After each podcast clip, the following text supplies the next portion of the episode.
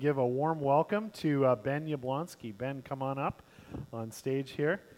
And uh, as Ben is coming up, I uh, just want to say thank you to everyone who tunes in. And I know that people are tuning in all over BC, here in Ladysmith. Uh, we got people in Alberta.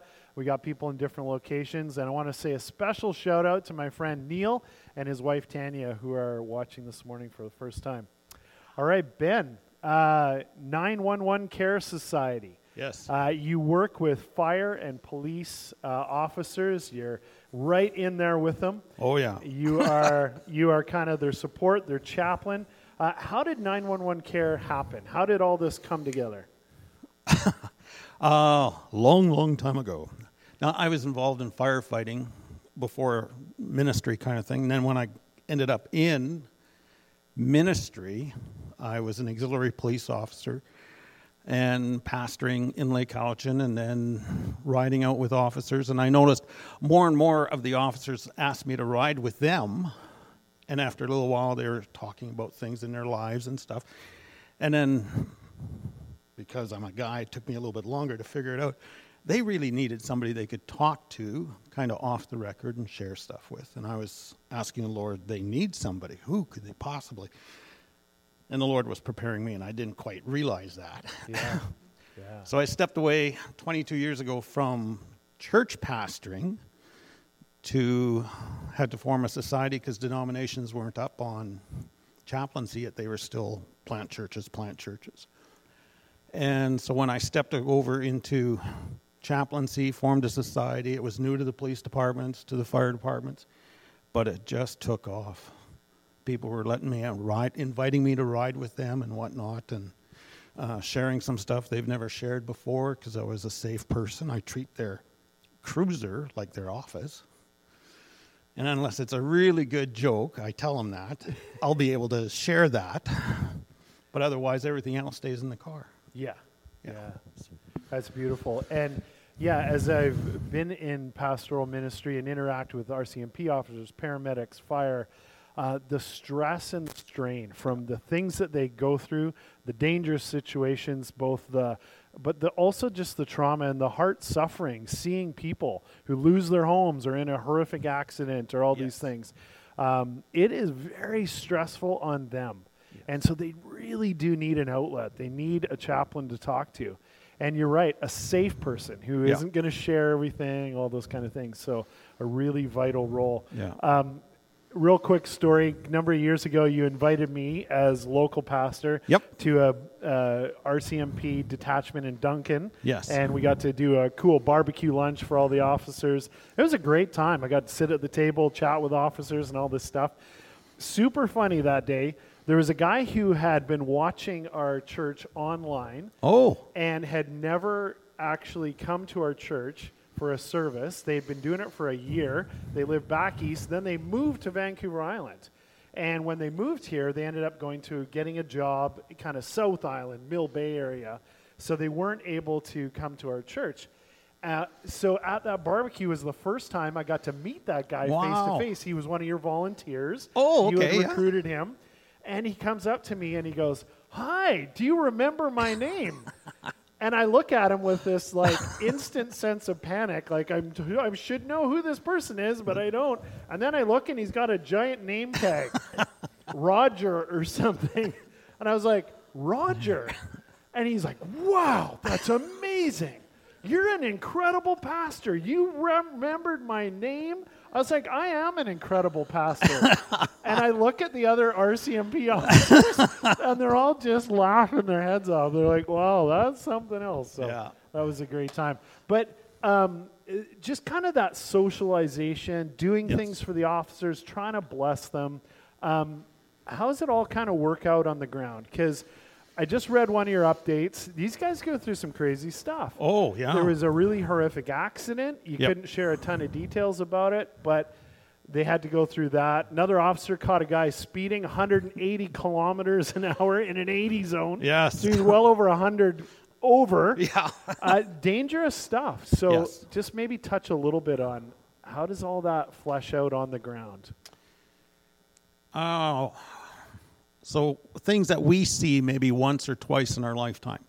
they can end up seeing in a week or even in a day. You know, between deaths, between horrendous fights and everything else, and emotional things. They can be a, a social worker at the first call, and before 10 o'clock, they're doing something else. They're giving a death notice or something else. It's just total, they, they never know what's going to happen. Yeah. And I was with one watch, a shift, and that happened every day. There was some major trauma thing happened every day on their four days on. Mm-hmm. And the one guy says, Well, that's the way it happens. We may not get anything that bad again for months. Yeah, yeah, yeah. But that's and that does build up on it them. does build up on yeah. people. Yeah. So yeah. So So I do a lot of light counseling, and just debriefing, get, help them talk that off yeah. Before you know it becomes sure. toxic or they store it in the back of their mind like a bunch of shoe boxes. Yeah. And then then it takes only one bad event to trigger all of that stuff to come out. So yeah. Now, do the police or fire ever use you uh, kind of on scene? They're like, there's some people over there that need someone to talk to. Can you go talk to them? Do you end up getting Yes. those kind of duties? Yeah. Yeah. Uh, the police at, yes. uh, on the fire side, when I actually get to ride out on the trucks with them, uh, if we're at a bad accident and there's somebody trapped in the vehicle, the captain at the scene has asked me, talk to the people, let them know what we're going to do. Because we still have to pull the car apart.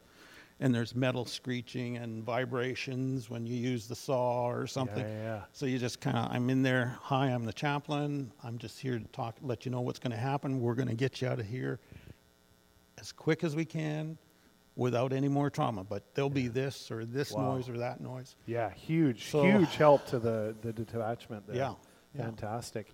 Well, Ben, as a former pastor, now with 911 Care, you care about the church. You care Oh, about yeah. the relationship. So, how does 911 kind of filter back to the church? How does it benefit the church? Well, when, when God was moving me into, the, into this, one of the things I liked right off was this has the opportunity of putting whole families back into the church. Because I was, you know, pastoring and we had missionaries and coming in on organizations, and then you'd lose this family or that family to missions. Well, this is one of the missions that actually helps put the whole family back into church. And quite often, for the first time, they're trying out to visit churches and whatnot.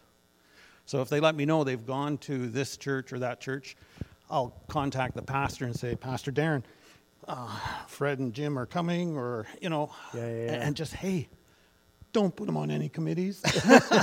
you know, let, let them get oriented to the church, this relax. family, that family, you know, and just, Yeah. and then just love them through. And wow, what a blessing they've been to the different churches they, That's awesome. and what a blessing we've been to them in their lives. Yeah, their whole families. Fantastic. Okay, Yeah. reverse direction. How can the church be a blessing to 911? Obviously, we pray for you, we Yes. support you a little bit every month. Yes. Oh, and you're one of the three churches that does that. So Okay. that's that's a huge help. Part of it is financials because this is working so well. Police and fire departments think I'm paid by the department. I wish, but it's not. It's, It's not happening. so I have to raise the support by sharing in churches and whatnot, and individuals come along, and that's that's where our support comes from. The other part is prayer. Pray for that I'll be a blessing to the officers and the fire department so that they'll feel that. Yeah. So that, hey, I'll, I'll invite Ben again because this happened or that. So the other is protection for them, for their families, for myself, and also for fruit. Hmm. That the Lord will work in their lives and they can start asking God some of those big questions, and God will answer it for Yeah. them. And, you know, take those spiritual roadblocks out of their life so they can get closer to God. Amen. So that's exciting. Beautiful. Yeah. Well, thank you for the work you do. Thanks for representing Jesus well. Thank and, you. Uh, thank you for being here this morning. Oh, no, it's a privilege to be, be back here and share. So Yeah. thank you. Awesome.